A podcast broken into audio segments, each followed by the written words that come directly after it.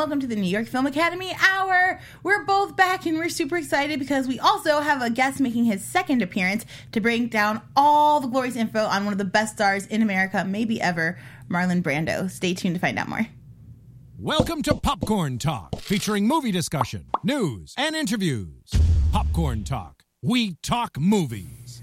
Welcome to the New York Film Academy Hour. I'm Joelle. And I'm Pega. And we're so excited because Peter Rainer has graciously joined us back here in the studio to talk about maybe the most prolific legend of all, but not prolific, but just great legends of American cinema. Uh, the guy who kind of changed it all. Um, if you're here with us the first time, um, you should definitely go back and check out Peter Rainer's first episode. It was amazing. We get all the information on his history with cinema and his writing history with cinema, and he's got a lot of great information in there. Um, but if you're coming back, get excited because today we're talking about the one, the only Marlon Brando. Um, Peter Rainer's work has appeared in the LA Times and New York Magazine, and he's currently in film critic for the Christian Science Monitor and NPR's Film Week. His latest book is the essay collective Rainer on Film 30 Years of Film Writing in Turbulent and Transformative Era.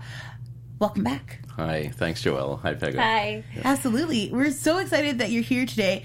Um, I first was introduced to Marlon Brando in uh, when I was in high school. Doing I was concentrating in theater, and they put on a streetcar named Desire for us. Uh, I was 14, and I remember just being completely floored because I'd never seen anyone take up the screen that way. It was kind of because my idols then were like you know uh, Brad Pitt and stuff, and, I, and Yeah. you know phenomenal actor. But once you know the history, you're like you're just stealing from Brando. it's incredible. So when you brought up that you wanted to uh, talk about him today, I, I couldn't have been more excited. Yeah, no, I, me too. Um, so tell us a little bit about. Um, we want to get in for maybe for those who don't know Brando. What would be a good introduction to him? What what what information should they know first?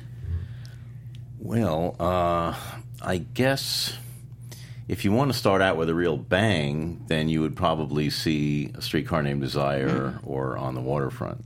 Uh, but you know, he made about a dozen first-rate movies, I think, in his career, and and in most of his performances, even in the bad movies, there's something really going on there. So you kind of can't go wrong. Well, you can if you see The Appaloosa or Night of the Following Day or Morituri or some of those films, but. Um, but really, I mean, his uh, his like you were saying when you when you opened up today that um, there was really nobody at the time or since who who really commanded the screen in that way. Uh, and he has so many imitators and so many, uh, you know, people who came after him who were so greatly influenced by him. You know, great actors like Pacino and De Niro and many others. That um, if you look at his films now, you may feel like, well, it, they're great, but but I'm seeing a lot of this now in in actors of today, mm-hmm. but you really aren't. I mean, not to that extent. Then I read a line where Elia Kazan said that he had to restage the play when they were on Broadway because the audience could not take their eyes off of him, and so he had to strategically Yeah. place him so the audience could still see him and yet not be distracted from the action happening Oh, on stage. Yeah, I mean, he, he was so I and I wasn't alive when he did Streetcar in, in '47, uh, but I know people who saw that performance, and even earlier. There's a, he had a role in a in a play called Truckline Cafe, and the critic Pauline Kael wrote about once that, that she had been taken to see that film uh, with with a boyfriend, and there's a scene in the play where he has an epileptic fit. Uh, I mean, he he just sort of he doesn't have he just sort of comes apart, and she averted her eyes because she thought this is some actor on stage having a fit, you know, for real. Oh. And the guy said, "No, no, watch this guy. He's acting."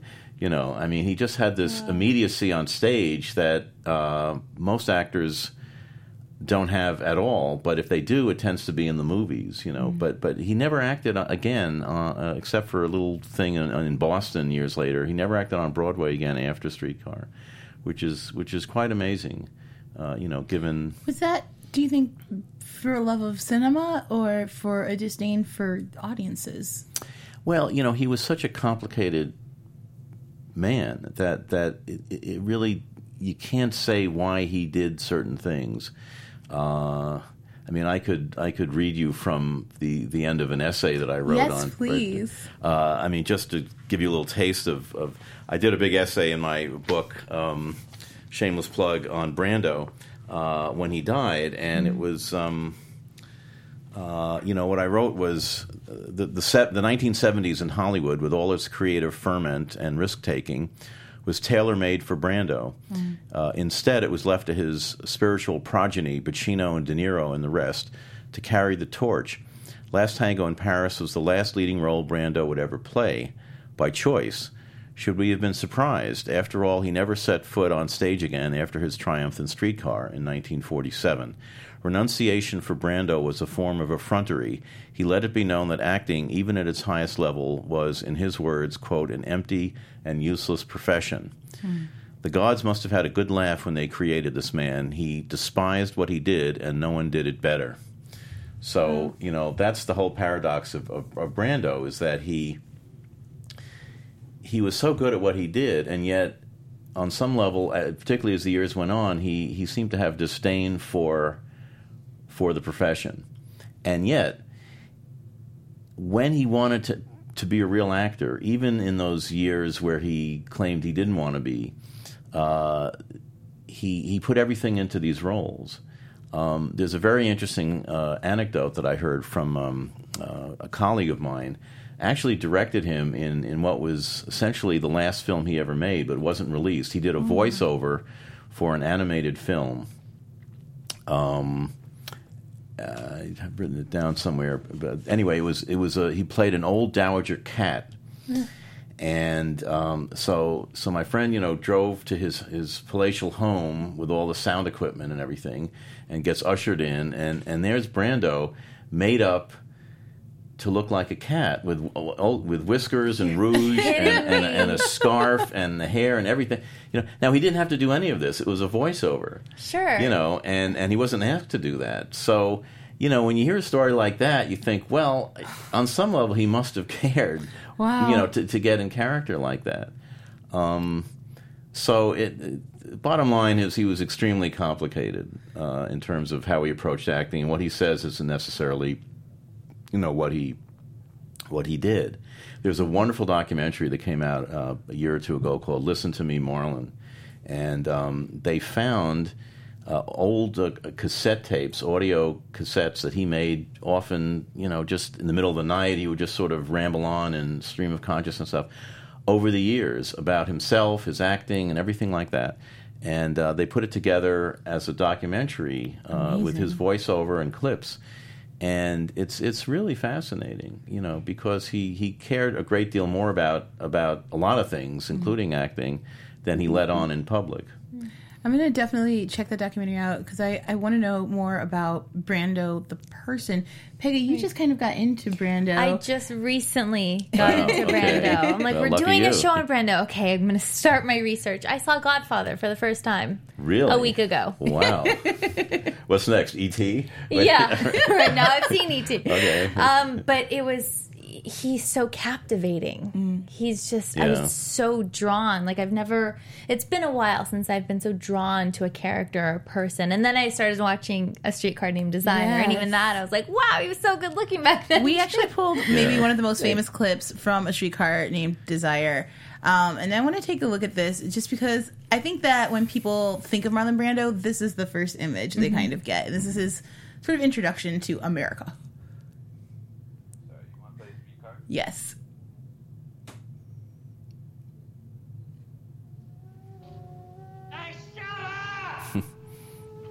You put that howling down there and go to bed.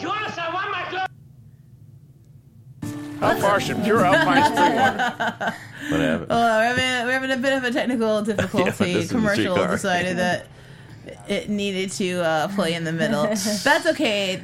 YouTube likes to play with our emotions sometimes.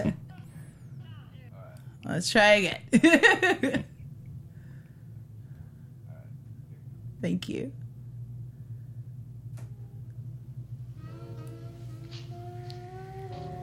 Hey, Stella! You put that howling down there and go to bed. Joyce, I want my clothes down here. You shut up. You're gonna get the law on Hey, you. You Stella! can't beat on a woman and then call her back, or she ain't gonna come. You're gonna have a baby. Listen, I'll say haul you in and turn a foul. Joyce, just I like want the this other one. one. down here. You stink.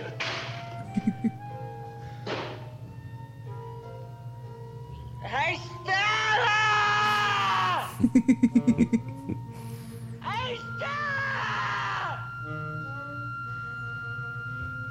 never been more haunted by a performance than this woman coming down to him. It's so unnerving. Yeah, she's like in a trance. Yeah, it's the most unnerving thing. Mix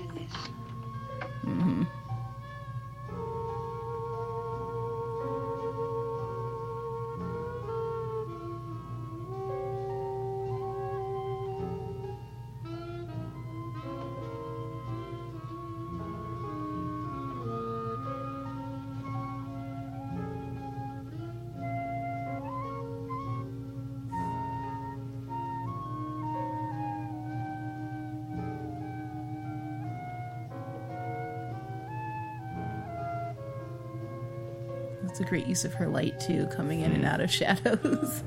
Using this great, really long staircase.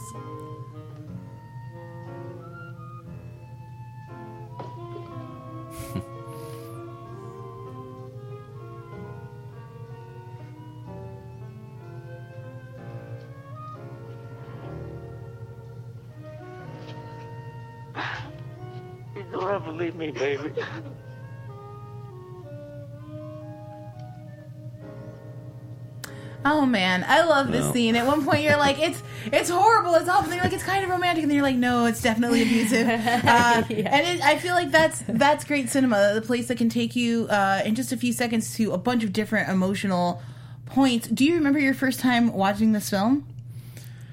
Uh, it was in high school, and you know, it was made a big impression. Yeah. Uh, the when he cries out for Stella, that that's so so, I I kind of graphic that uh, it sort of entered the the main. They there was a an opera of Streetcar that was um, done by Andre Previn that I saw um, at um, the Dorothy Chandler years ago. And before the opera, they had outside a, a Hey Stella competition. Oh no. and they had like people come up and they'd go, "Hey, Stella!" Everyone would do it, women too, you know, and then they would give a prize to whoever.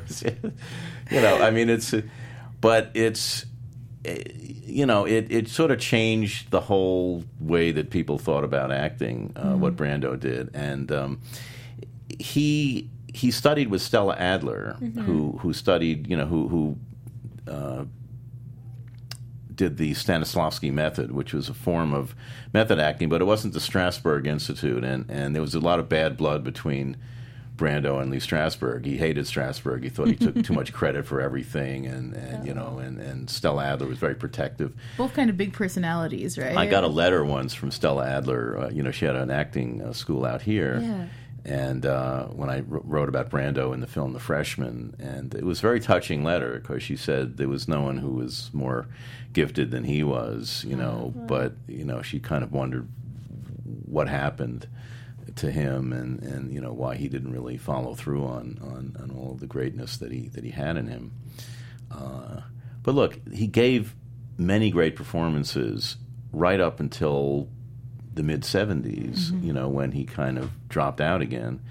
Uh, so, and some of the best performances that he gave are are um, are not well known at all. They're not Streetcar. They're not on the waterfront. They're not Last Tango.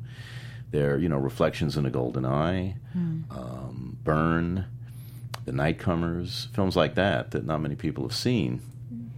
Uh, he played George Lincoln Rockwell, uh, the head of the American Nazi Party in Roots 2 uh, on television.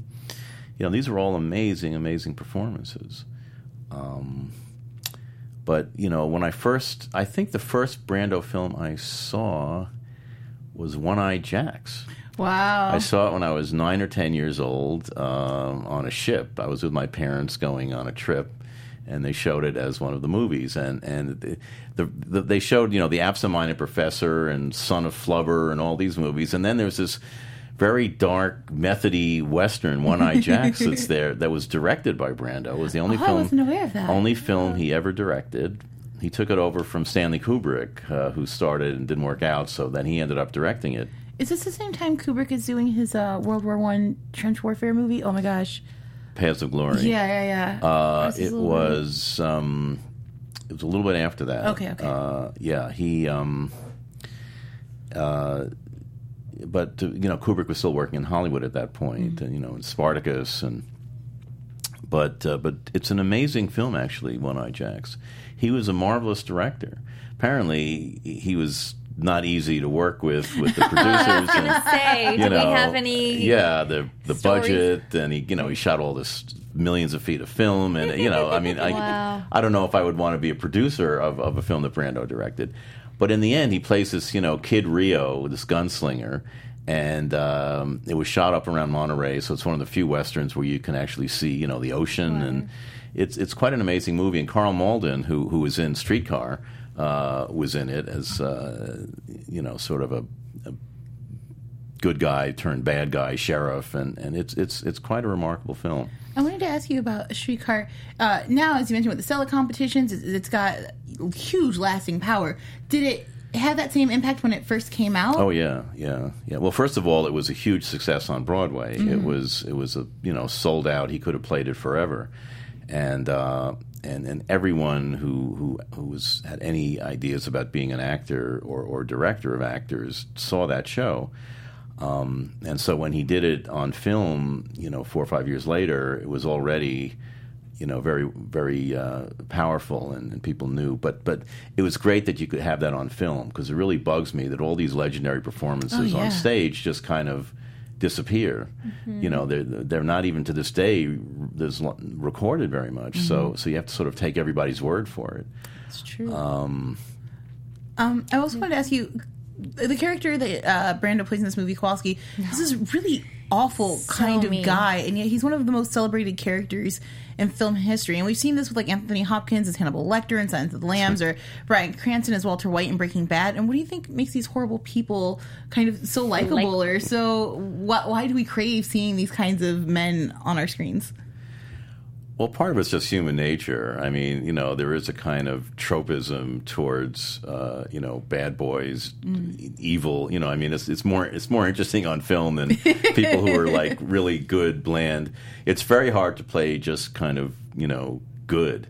Uh, Tom Hanks can do it, uh, and a few other actors, but it, it's very hard to, to, to play good interestingly Right. Um, but but you know, but Stanley Kowalski is not. There are there are levels of, of I, I wouldn't say that he's you know Hannibal Lecter. He he just he he is a uh, he's a, he's a brute, and uh, but but Vivien Leigh, the Blanche Dubois character, in, in a sense, is sort of driving him on. I mean, they they drive each other crazy, uh, and and it's this sort of hothouse environment literally, you know, that, that sets everyone off in that movie and in that play. And, and, and I think it's it's Brando's vulnerability in all of these roles that is the saving grace that, that I think makes him not just a pure villain in a lot of these instances because you can see what what his conflicts and anger and rage come out of. So you don't have to endorse the way he behaves but you know you have to understand it. And I think it's that depth of understanding that he gives you that is so extraordinary in his best performances. It's it's it's really the the, the acting equivalent of, of the insight of a great novelist mm-hmm. into character.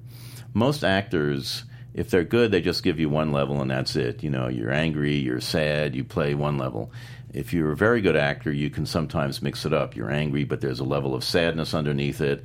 Brando gives you like five levels. They're just all going on at once, and and it, it, it's so rich and and so uh, you know that's why it's very hard to describe what he does uh, as an actor um, without really uh, becoming incredibly complex about the emotions that are on the screen. Let's take from one of his earliest, most well known works to one of his later, least known works, Reflections in a Golden Eye, um, where he's still kind of playing this alpha male, but um, with something that really surprised me in 1967, he's playing a, a gay man, and especially for someone of. Uh, Brando's stature, I know he was kind of going through his toxic phase at, at this point, um, but to take on the role and to do it with such grace and um, honesty, it was kind of it's a stunning portrayal.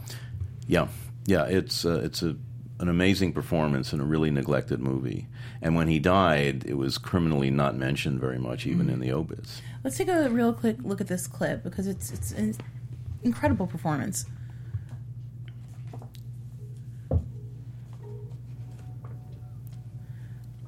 for those of you that are just listening, uh, there's not a lot of dialogue here. We just have Brando looking at himself in a mirror.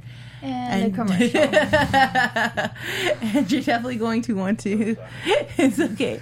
Um, We're being def- sabotaged by YouTube. Should I? Should you set it up at all? Or uh, yeah, go ahead. Set it up for us. Yeah, I mean, I actually have a, se- a section on this that I wrote about as well. Um, there we go. okay. Yep. All right. Uh, why don't you set it up for us? Uh, Brando plays a, um, a Major Penderton, who's a, a, a military man on a southern uh, army base, um, and it's based on a Carson McCullers novel. He uh, maybe I should just read a quick thing about Yeah, it from go for okay. it. Brando could be equally eloquent in roles in which the character's turmoil was deeply, spookily submerged. As Major Penderton in John Huston's Reflections in a Golden Eye, adapted from Carson McCullers' novel, he played a man whose homosexuality is so repressed that it has become an incubus. Trailing the handsome soldier on whom he's fixated, played by Robert Forster, the Major might be sleepwalking. The uncomprehending thrill um, of this brief, soft pursuit has placed him in a trance. Near the end, when he looks into a mirror and rubs cold cream onto his waxy, immobile face in expectation of his suitor's arrival, the self hypnosis is horrifyingly complete. So that's a little bit of a background to this guy that. who's. Yep. All right, let's take a look at Brando performing this.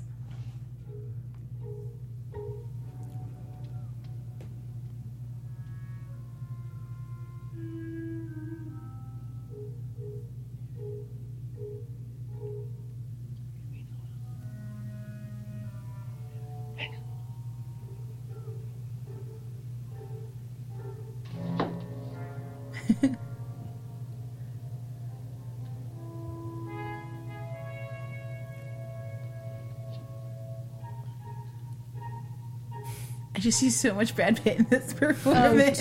totally. Right? That's all I see right now. this kind of cocky swagger, uh, talking yourself into believing you're something you're Uh-huh. not. The stiffness, it's cr- creepy as hell. Yeah, no, he's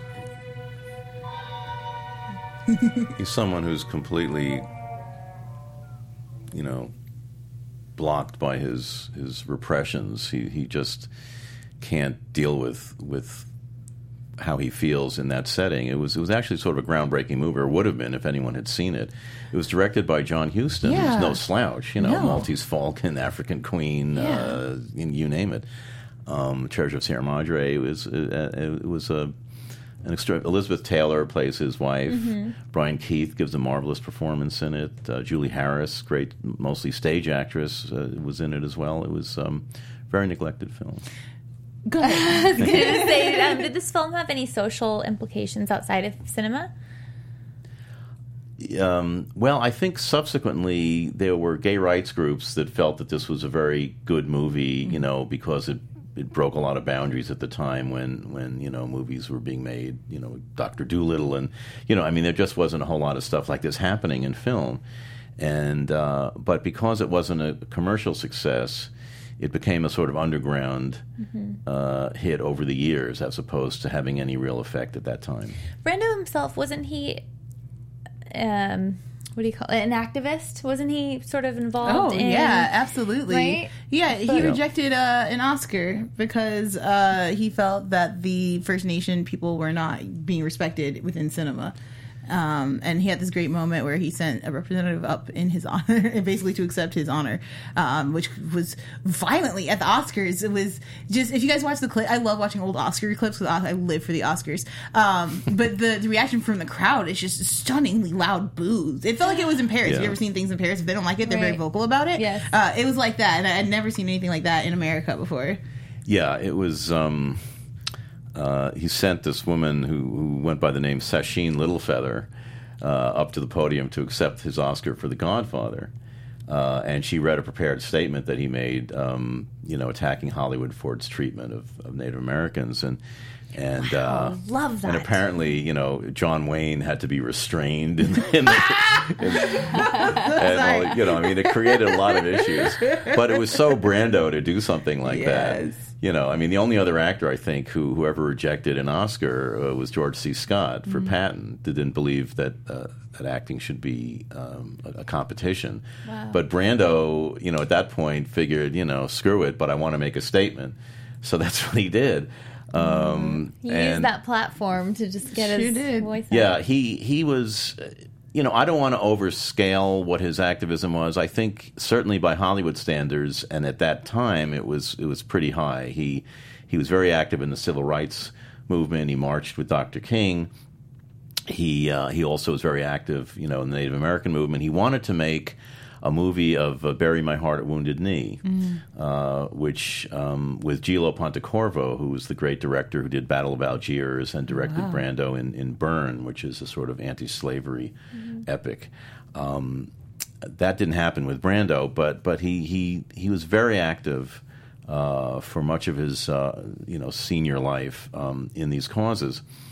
Uh, but it is a phenomenon among actors, especially that they feel like at a certain point they're not real men if all they do is play act. You know that that they have to get involved in some social cause or political so cause. It's much more true of, of men, I think, than of, of actresses. Um, uh, but uh, it, you know, you know, look at Redford and Clooney, and a lot of these guys feel like they're not really contributing if they're just quote play acting. There's Sean something- Penn, Leonardo DiCaprio have both gone down that path as well. Right. You know, so I think it, it is a phenomenon that, that, that hits, you know, actors of a certain bent. And, and it was certainly true with Brando, with his disdain for acting that was open, um, you know, to, to, to, to involve himself in these causes. I wanted to ask you, you. I hadn't heard of the film until you brought it to the New York Film Academy. Um, what was it about this film that you wanted to share with students that you wanted to pass on to? Reflections of Golden Eye? Yeah. Well, I just, you know, it's funny. I, I debated whether showing this or on the waterfront um, because I know a lot of students haven't seen that many of Brando's films in general. And I thought if you show Reflections in the Golden Eye, it's kind of like teaching quantum physics before you've taught addition. Algebra, Uh, yeah. yeah. You know, um, but I, I, I don't know. I just thought it was. I wanted to show a film that I that I really respected for his performance that wasn't you know, well known. You can always see on the waterfront and streetcar. But a film like this, I think you have to be directed. You have to be directed to. You have to be shown to watch it. So that's kind of why I did it.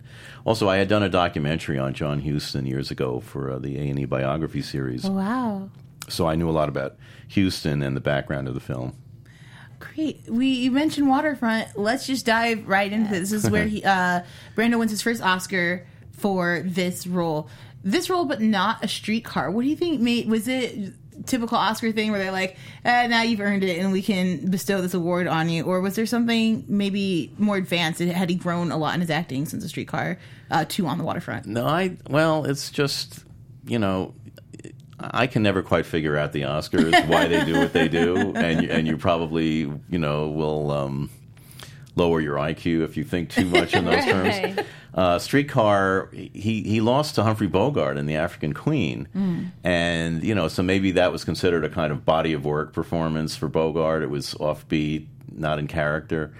Uh, maybe they thought that Brando had already done all the work on stage, so why honor somebody for a performance that was essentially already, you know, full by the time it came to the screen. Maybe they were thinking that way.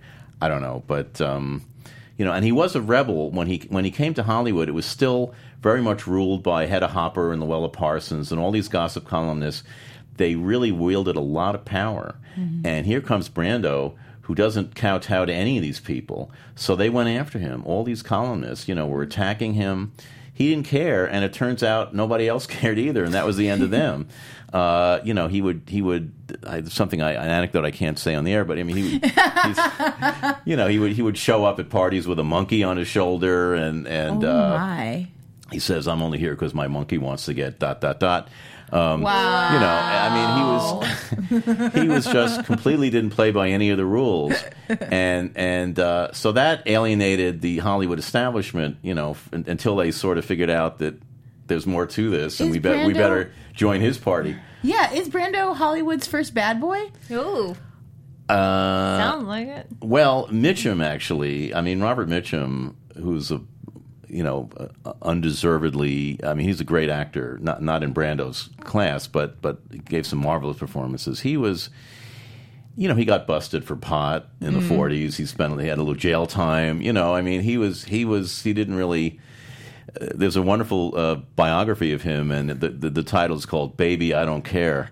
You know, I love that. Um, when I was picking out scenes from On the Waterfront, because I knew we were going to have a second to talk about it, I, I went back and forth. Uh, a lot of people do the I could have been a contender uh, speech, which is Contender. great. Contender. Contender. Right. Exactly. Uh, but I, I like this scene. This Oh, is yeah, the me too. glove improv Yeah. scene. Um, it is so affectionate and so sweet. Um, and if you haven't seen On the Waterfront, or maybe you're just not uh, familiar with the history of the film, the her glove was not supposed to fall. He wasn't supposed to pick it up. This is an improvised moment, and I think that it highlights uh, what a great actor Brando was. yeah, yeah.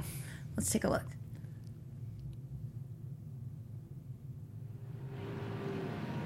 Everybody loved Joey. Little kids to the old rummies. Did you know him very well? Well, you know, he got around. What did that man mean just Oh, now? no, don't pay no attention to him. He's drunk, he's falling down, everything. He's just a juice that hangs around the neighborhood. Don't pay no attention. I'd better go now. You don't have to be afraid of me. I'm not gonna bite you. I guess they don't let you walk with fellas where you've been, huh? Mm-hmm. You know how the sisters are. Yeah. Are you training to be a nun? It's just a regular college. It's, Where is it? it's run by the, the Sisters of St. Anne. Where is that? It's in For those of just listening, she's reaching for her glove, and he's like, "No, I got this now." He completely takes over like the the scene. Yeah, country. you should let the Just make me camera roll. nervous. So how often do you get in here? Yeah. I haven't been here since last Christmas. We were going to have a Thanksgiving party. That's nice. What do you, do, up there? Just, what, study? Want to be a teacher. I think this goes back to what you were saying, Peter, That's about him good, having you know. five different levels I, in a scene. I You know, My this conversation Charlie could just be the guy. conversation. There's a lot of couple years information being given out here, but him taking the glove, him trying it on, and then being just so comfortable in it, uh, I think it, it brings a lot to the scene that wasn't even written. And uh, I know a lot of actors say that that's always their goal, but it's it's really hard to accomplish. Yeah, I mean, he, he could just act in the moment. Um, the the drop love scene was a bit was was an accident, mm-hmm. and uh, and you can see him re- saying reaching for the glove, and then he takes it and puts it on his hand and starts you know doing this, Love that. and uh, it. Um, it, it's just a great scene. There, there are two great scenes that he has with her. This is one of them, and another is when, when they're in a bar and he, he, you know, he's this this broken down boxer who threw a fight. You know, he could have been a contender. His brother Rod Steiger is in with the mob, and the mob is taking care of Brando as long as he plays plays ball with them on the waterfront. And then when he rebels against Johnny Friendly, the Lee J. Cobb, Mister Big, uh, runs into major trouble. Um, and it's it's such a great performance that I mean, there's there're just no words. Uh, but I'll try anyway. yeah, what makes it a great performance? Well, these these levels. I mean, the fact that that he's. I mean, even in that scene, you can see every. He's you know he's protective in many different ways. He's you know when he talks about later on, you know, he says, "I remember seeing you in school. You wore braces and you had your braids," and he says, "You were a real mess." And uh, uh, you know, and, and look, even Marie Saint is extraordinary in that scene too. She's just a marvelous, marvelous actress. She won the Oscar, as did Brando, for this movie. It was, I think, her first movie. Wow. Yeah, I mean, she'd done stage work, but I believe it was her first film. Incredible. Uh, and um, you know, Elia Kazan uh, directed Streetcar and On the Waterfront, and uh, and and then Viva Zapata, which was before this, another film that he did uh, with Kazan, and, and and it just. I'm no actor, but when you see this movie, it kind of makes it's like when you see a Astaire dancing, you kind of want to dance, you Yeah, know? absolutely. It's like you just feel like this is the best way to express your emotion is somehow to do it through a character that allows you this entire range of feeling. Uh, and the part was so well written that, that it could accommodate everything that he had to give as an actor, which which is which is rare. The problem with with most uh, great actors in the movies is that the roles aren't there for them to be as great as they can be, and so you end up saying, "Well, gee, that was really good. Gee, I wish." You know, but there are some actors like Brando in Waterfront and Streetcar and Last Tango, or Olivier in the Shakespeare films, or The Entertainer, uh, where you just see the, the art raised to its highest level. Um, Olivier is the only actor I would put in Brando's stratosphere, and a very different kind of actor. But you know, people talk about Brando. A lot his detractors will say, "I just you know, torn T-shirt, mumbler." Uh, Oh, wow. You know, he he he uh, you know he, he had no range. No range. I mean, look at The Godfather. Look at Reflections in a Golden Eye. Look at Streetcar. Look at this. Look at you know so many of the films that he did. He he played Mark Antony in Julius Caesar did. on film. You know, Friends, Romans, Countrymen. Mm-hmm. He's really good in that film. You know, Uh, and and um, uh, you know, you talk about versatility. Brando could be Stanley Kowalski, and he could be Mark Antony. Does anyone really want to see John Gielgud as Stanley Kowalski? No. No. no. I wanted to ask you. Uh, I feel like Brando. I'm, I'm not sure how he went about selecting his roles, but they always seem to have the pulse on what was going on in the world at the time. Um, Terry Malloy is, you know, down on his luck, uh, trying to kind of come back after this long, hard fight.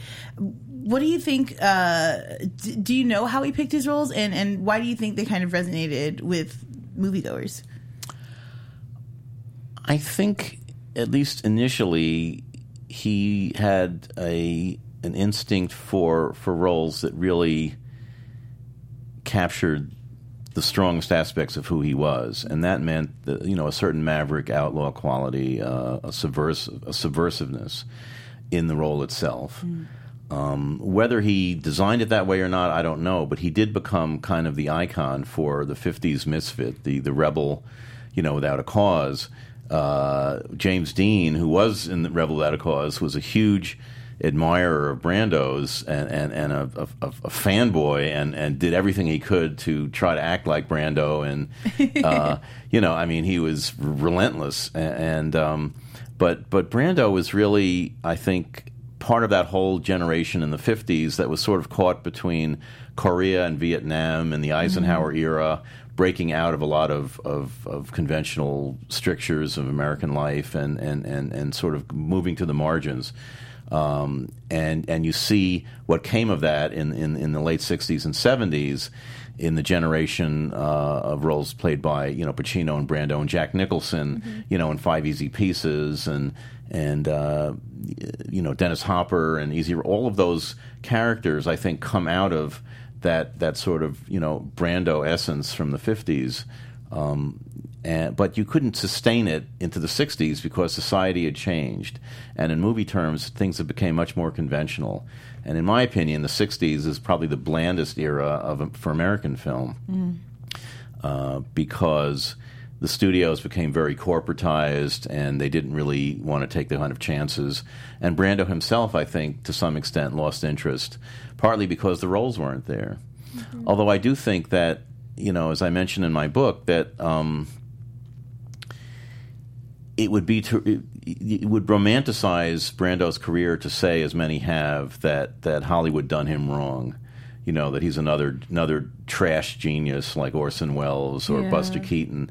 You know who who who was sort of ruined by the by the system and because he could have anyone would have written a role for him. Anyone would have directed him in something if, if he had just asked.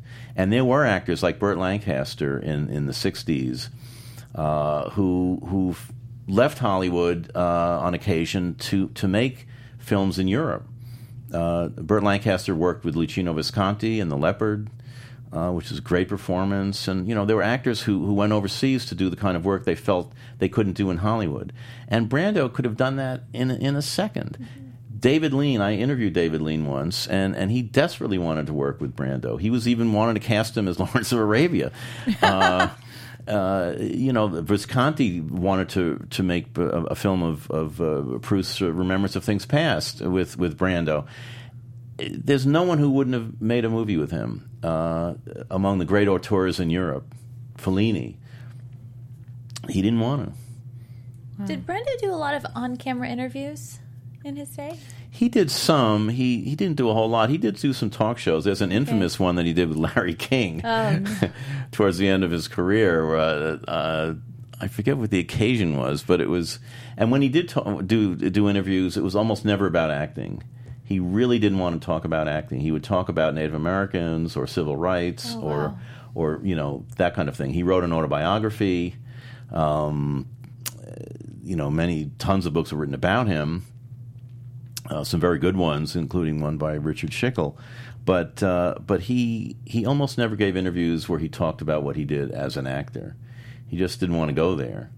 Uh, but he did. Um, I mean, the, the interview with Larry King was was really infamous uh, because he, he ends up planning a big kiss on Larry King. Oh, wow. You know, I mean, the two of them got along famously, but I, I don't know what you would call it. It was sort of performance art. uh, John Travolta did a very funny um, takeoff on that interview, playing Brando uh, on Saturday Night Live. Oh, yeah.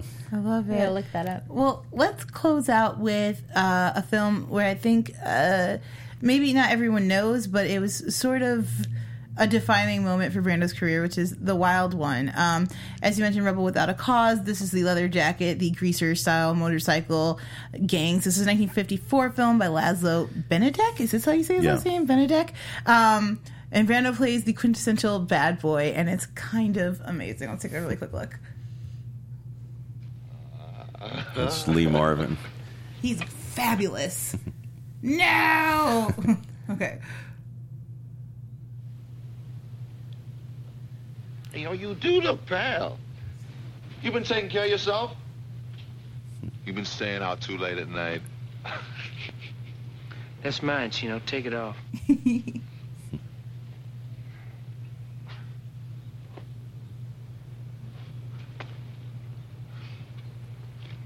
Don't do that.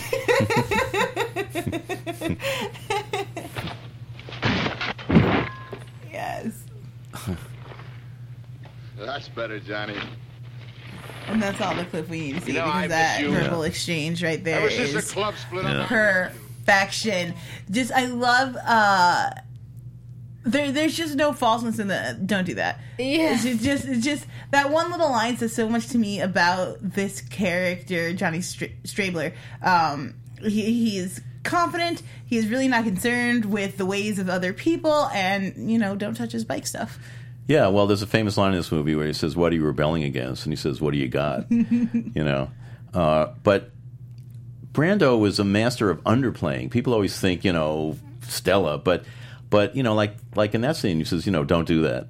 I mean, just think of how many actors would have said, "Don't do that." Right. You know, I mean, he he totally underplays it. There's the the, the, the most famous scene in in in, uh, in Waterfront is is um, when he's in the back seat of the cab with Rod Steiger, and his brother pulls out a gun trying to you know get Brando to, to play ball with the mob boss, and and Brando just looks at you know and goes you know, wow.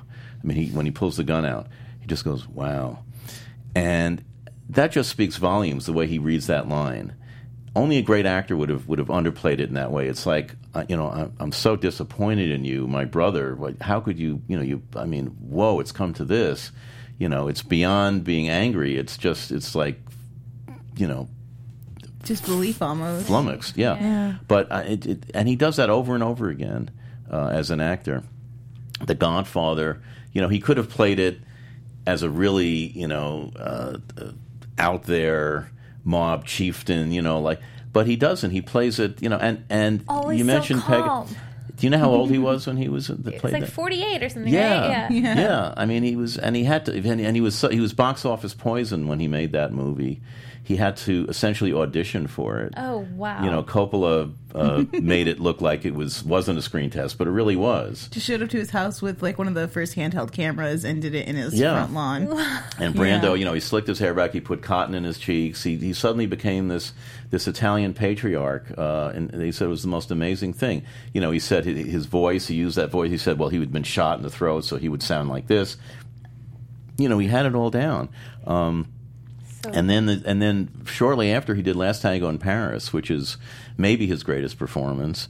And uh, uh, you know, again, I mean, it was that movie more than any of the others drew so much on his own life, and and uh, some of the monologues in it drew from his painful uh, childhood and, and and and young adulthood. And that may be one reason why he he even says it as much in his autobiography that he sort of stopped really acting for real after that, you know, and except in small roles because he he felt it took too much out of him. It was such a a a, a uh, spiritual excavation to do that movie that he just said, "I, I don't need this," you know, and uh, uh, but you know he he was always watchable, always watchable, even in the worst movies he was in. You know, he's magnetically awful. You know, he's you know he's but it, it's just there's always something going on with him, and uh, and and that's that's a real rarity. We had Linda Goodfriend in here last week talking about her early days with Robin Williams when he was just improvising. And she would say that he would go up and he would either be the most hilarious thing you've ever seen or it was a complete and total bomb. And I feel like this is a trait we see with a lot of great actors where what makes them great is their strong choices and maybe those choices work and maybe they don't but the dedication and, and belief and work put into those decisions uh, elevates their performance to the point where at the very least you want to watch them Yeah, I you know it's it's my great regret that I never actually met Brando. I've met a lot of movie stars over the years, but um, it never worked out for me to meet him. Not that he was that accessible, so you know. But yeah, all of I mean, you mentioned Robin Williams. I, I was at an improv club years ago. Uh, and he just showed up for it. Wow. You know, he wasn't even part of the improv group. He just liked to work out, like you go to the gym, you know. And so uh, someone made a suggestion from the audience, and it wasn't a plant because it was a friend of mine. He said, "Pretend you're uh, a poet from India." uh, you know, just read a poem or something. So he, he on the spot improvises this this Hindu epic poem in rhyming couplets. wow And it was it was so amazing that on some level it wasn't funny because it's like where did this come from? You know. So I mean there were some some performers who were just in another stratosphere.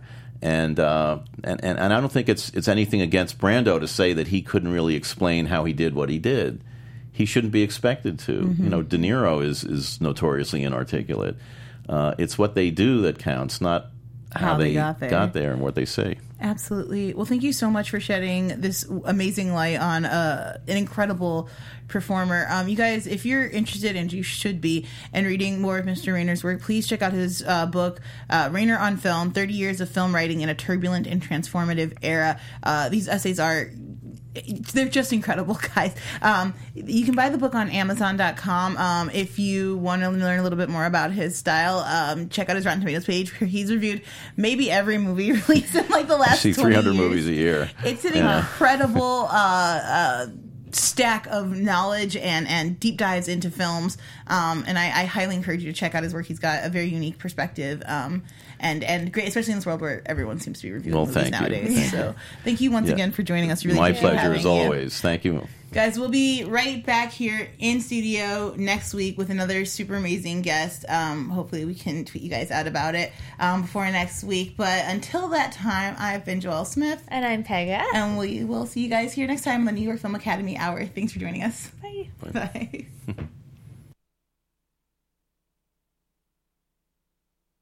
Maria Menounos, Kevin Undergaro, Phil Svitek, and the entire Popcorn Talk Network. We would like to thank you for tuning in. For questions or comments, be sure to visit popcorntalk.com. I'm Sir Richard Wentworth, and this has been a presentation of the Popcorn Talk Network. The views expressed herein are those of the hosts only and do not necessarily reflect the views of the Popcorn Talk Network or its owners or principals.